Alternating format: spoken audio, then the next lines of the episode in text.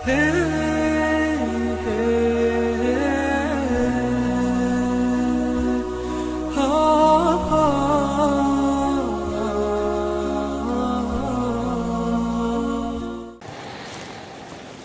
لله رب العالمين والصلاة والسلام على سيدنا محمد سيد المرسلين وعلى آله وصحبه الطيبين الطاهرين وبعد لله تعالى. ما المراد بالبيع والصلوات في قوله تعالى ولولا دفع الله الناس بعضهم ببعض لهدمت صوامع وبيع وصلوات ومساجد. المراد به معابد اليهود والنصارى لما كانوا على الإسلام لأنها كمساجد أمة محمد صلى الله عليه وسلم. حيث إن الكل بني لتوحيد الله وتمجيده لا لعبادة غير الله. وكما سبق وبينا كل الأنبياء جاءوا بدين واحد هو الإسلام. كما قال الله تعالى إن الدين عند الله الإسلام. فقد سمى الله المسجد الأقصى مسجدا وهو ليس من بناء أمة محمد. المسجد الأقصى بناه سيدنا آدم بعد بناء الكعبة بأربعين سنة وسمي المسجد الأقصى لبعده من الكعبة المشرفة. فهنا المقصود لهدمت صوامع وبيع وصلوات ومساجد أي أماكن العبادة التي كانوا يتعبدون فيها وهم على الإسلام أتباع الأنبياء قبل سيدنا محمد عليه الصلاة والسلام. فهذه المساجد الآن تسمى بيوت الله لأنه يعبد فيها الله. أما البيت الذي بني ليعبد فيه غير الله فلا يسمى بيت الله. فليتق الله امرؤ وليحذر أن يسمي ما بني للشرك بيوت الله. ومن لم يتق الله قال ما شاء أي هو وشأنه. ما حكم من نقل الكفر عن غيره؟ لا يكفر من نقل كتابة أو قولا عن غيره كفرية حصلت منه من غير استحسان لها بقوله قال فلان كذا. يعني الذي ينقل الكفر عن غيره مع صيغة الحكاية لا يكفر. ولو أخر صيغة قال إلى آخر الجملة فيشترط أن يكون في نيته ذكر أداة الحكاية مؤخرة عن الابتداء. مثلا إذا قال الله ليس موجودا قول قول الملاحدة. هذا هنا في نيته أن يقول أداة الحكاية لكن أخرها. قالها في جملة واحدة قال الله ليس موجودا قول الملاحدة. هذا ليس كفران هذا يبين أن الملاحدة يقولون الله ليس موجودا. وهذا جاء كثيرا في القرآن الكريم وقالت اليهود عزير ابن الله. هكذا جاء في القرآن. هذا نقل يعني هذا نقل عن اليهود. ماذا يقولون؟ مع وجود أداة الحكاية. فهذا جائز وإذا كان للتحذير فهو واجب من أهل الضلال تحذر من أهل الضلال وتذكر ماذا يقول أهل الضلال. كقولك قالت المشبهة الله قاعد على العرش. قالت المجسمة الله جالس على العرش أو الله مستقر على العرش. هذا نقل مع الحكاية للتحذير. فهنا فيه ثواب لأنه يحذر من أهل الضلال. اذكر أربع حالات مستثنات من الكفر اللفظي. يستثنى من الكفر اللفظي حالة سبق اللسان أي أن يتكلم بشيء من ذلك من غير إرادة بل جرى على لسانه ولم يقصد أن يقوله بالمرة. يعني إذا إنسان جرى لسانه بما لا يريد قوله وكان فيه ضلال فهذا لا يكتب عليه. الرسول عليه الصلاة والسلام ذكر من باب ضرب المثال. قال كرجل أضاع دابته في الصحراء وعليها طعامه وشرابه ثم وجدها فأراد أن يشكر الله. فبدل أن يقول اللهم أنت ربي وأنا عبدك سبق لسانه فكره عقله فقال اللهم أنت عبدي وأنا ربك. قال الرسول أخطأ من شدة الفرح فهذا لا يكتب عليه.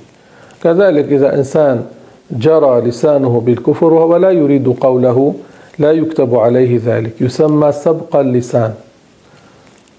أما إذا إنسان تكلم بكلام الكفر عمدا لو كان يمزح لو كان غاضبا سب الله سب الخالق سب نبيا سب الشريعة سب الصلاة لو قال أنا ما أردت ذلك ما أردت الكفر هذا يحكم عليه بأنه وقع في الكفر لأنه تكلم بذلك بإرادة.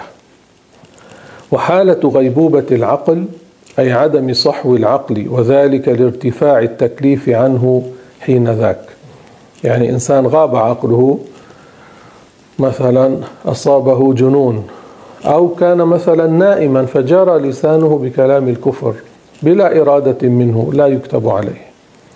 وحالة الإكراه فمن نطق بالكفر بلسانه مكرها بالقتل ونحوه وقلبه مطمئن بالإيمان فلا يكفر. إنسان جاءه بعض الكفار وضعوا السيف على رقبته أو المسدس في رأسه وقالوا له سب الله وإلا قتلناك. هذا مكره. إن سب الله أجرى اللفظ على لسانه ما عليه ذنب لأنه يخشى أن يقتلوه هم يريدون قتله. مرة آه، سيدنا عمار بن ياسر رضي الله عنه جاء إلى الرسول صلى الله عليه وسلم بعد أن أكرهه الكفار وجرى على لسانه كلام الكفر. فكان يبكي فقال للرسول عليه الصلاة والسلام ما جرى معه. فقال له الرسول هل كنت شارحا صدرك حين قلت ما قلت؟ قال لا يا رسول الله. قال وإن عادوا فعد معناه ما عليك ذنب ليس عليك معصية. وهذا معنى ما جاء في القرآن الكريم. من كفر بالله من بعد إيمانه إلا من أكره وقلبه مطمئن بالإيمان. ولكن من شرح بالكفر صدرا فعليهم غضب من الله. المكره إذا شرح صدره للكفر كفر لأنه ما أكره قلبه أكره ظاهره أكره لسانه. فبعض المتمشيخين الذين كانوا في هذا العصر ومات. والعياذ بالله قال لا يكفر الشخص إذا نطق بالكفر إلا إذا نوى الكفر وأراد الخروج من الإسلام واعتبر نفسه كافرا ثم أورد هذا الجزء من الآية. ولكن من شرح بالكفر صدرا فعليهم غضب من الله. والقرآن أحسن تفسير له ما يوافق السياق.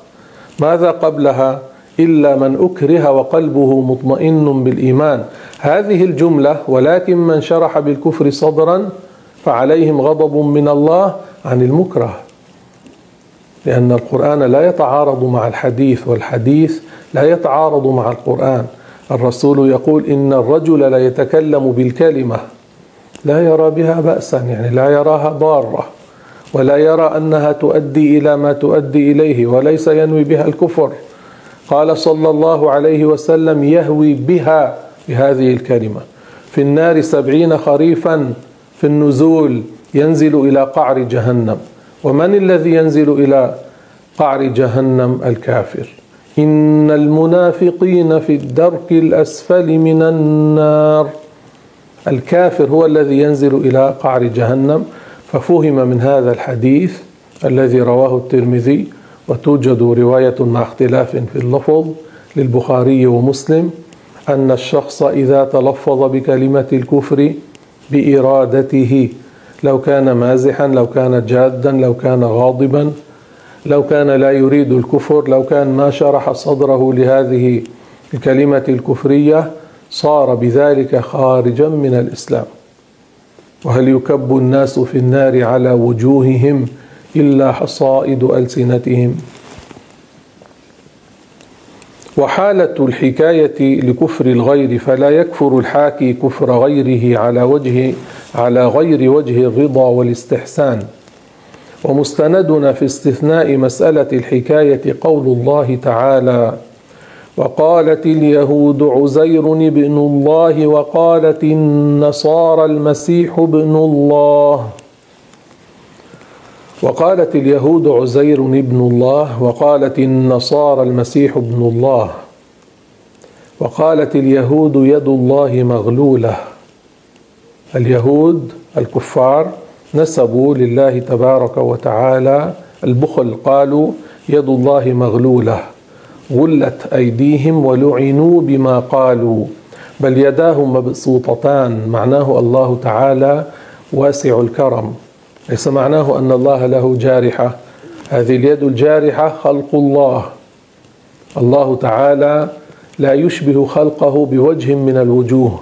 قال تعالى ليس كمثله شيء ثم الحكاية المانعة لكفر حاكي الكفر إما أن تكون في أول الكلمة التي يحكيها عمن تكلم بكفر أو بعد ذكره الكلمة عقبها وقد كان ناويا أن يأتي بأداة الحكاية قبل أن يقول كلمة الكفر. فلو قال المسيح ابن الله قول النصارى أو قالته النصارى فهي حكاية مانعة للكفر عن الحاكي.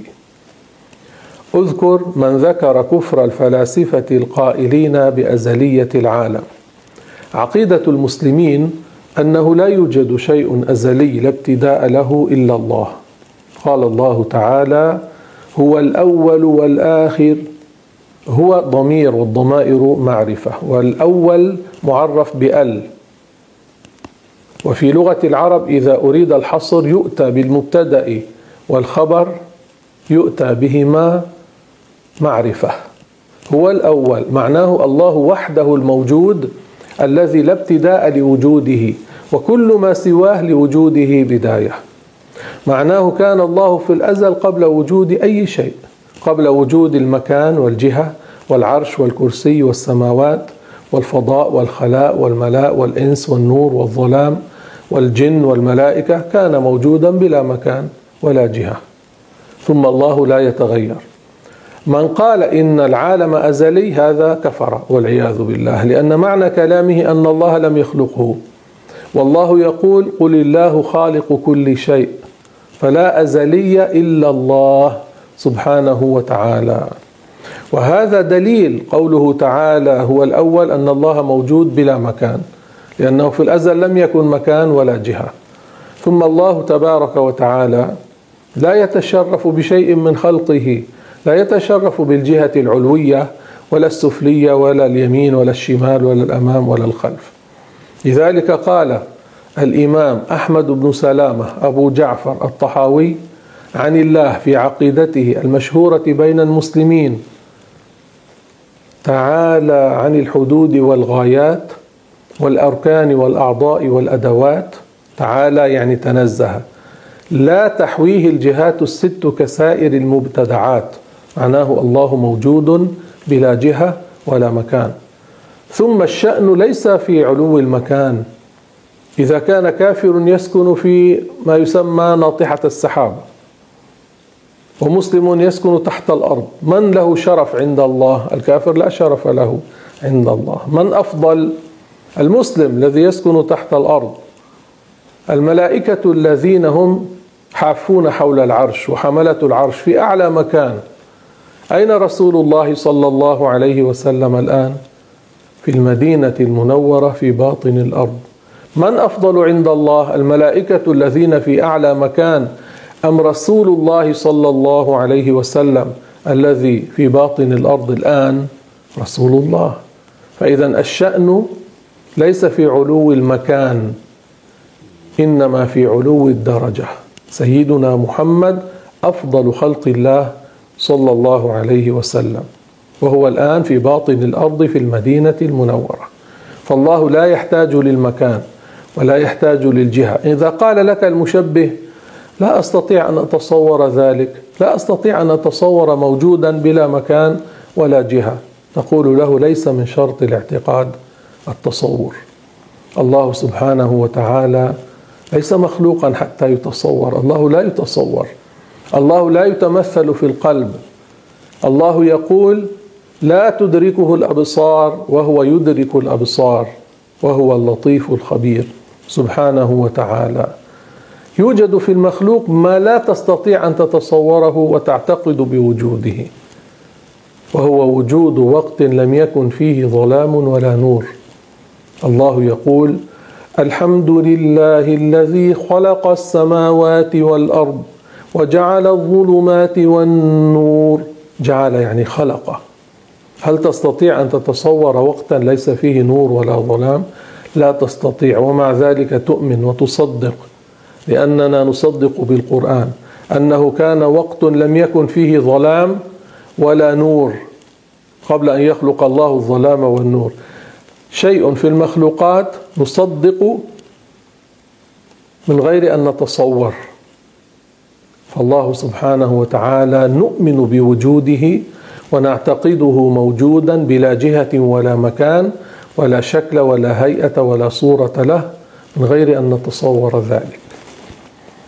أجمع المسلمون على تكفير الفلاسفة القائلين بأزلية العالم.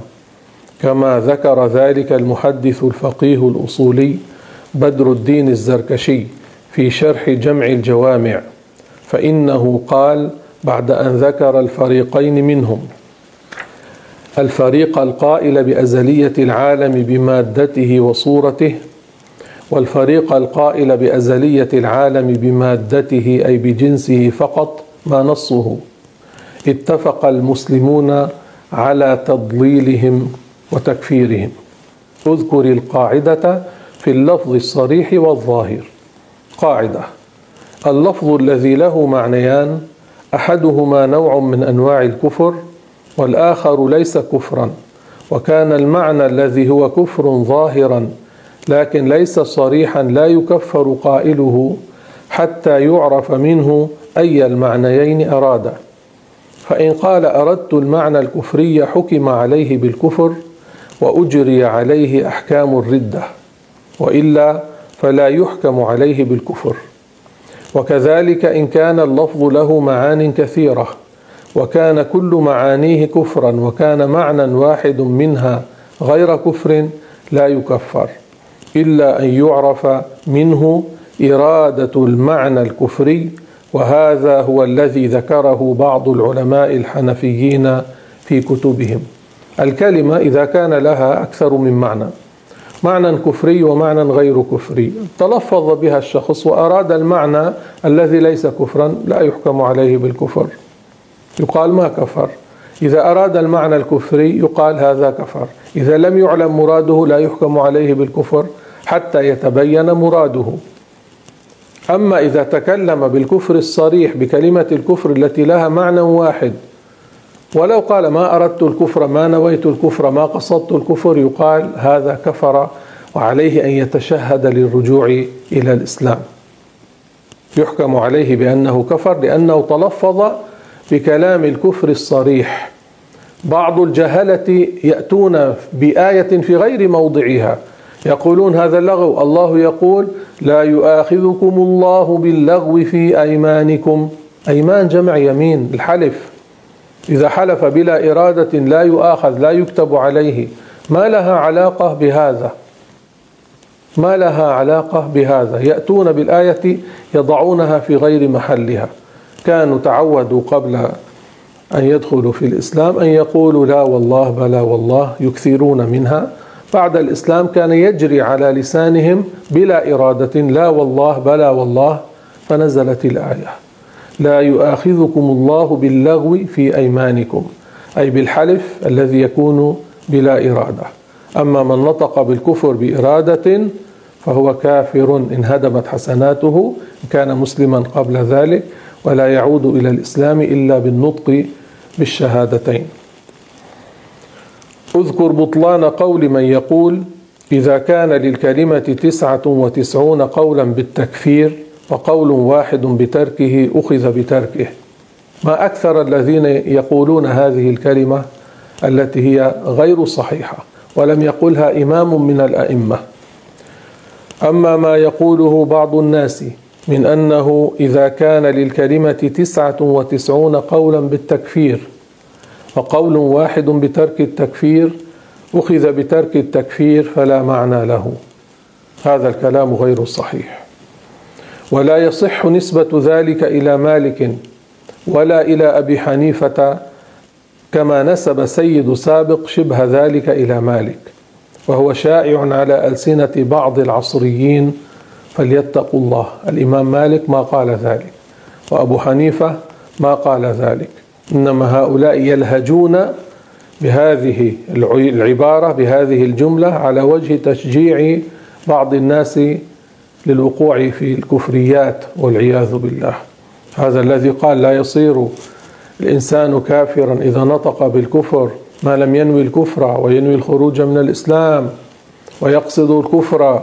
هذا يفتح باب الكفر للناس. أكثر الذين ينطقون بالكفر من جهلة الذين يدعون الإسلام لا ينوون الكفر ولا يقصدون الكفر إنما يتكلمون عمدا بكلمة الكفر عند المزح أو عند الغضب.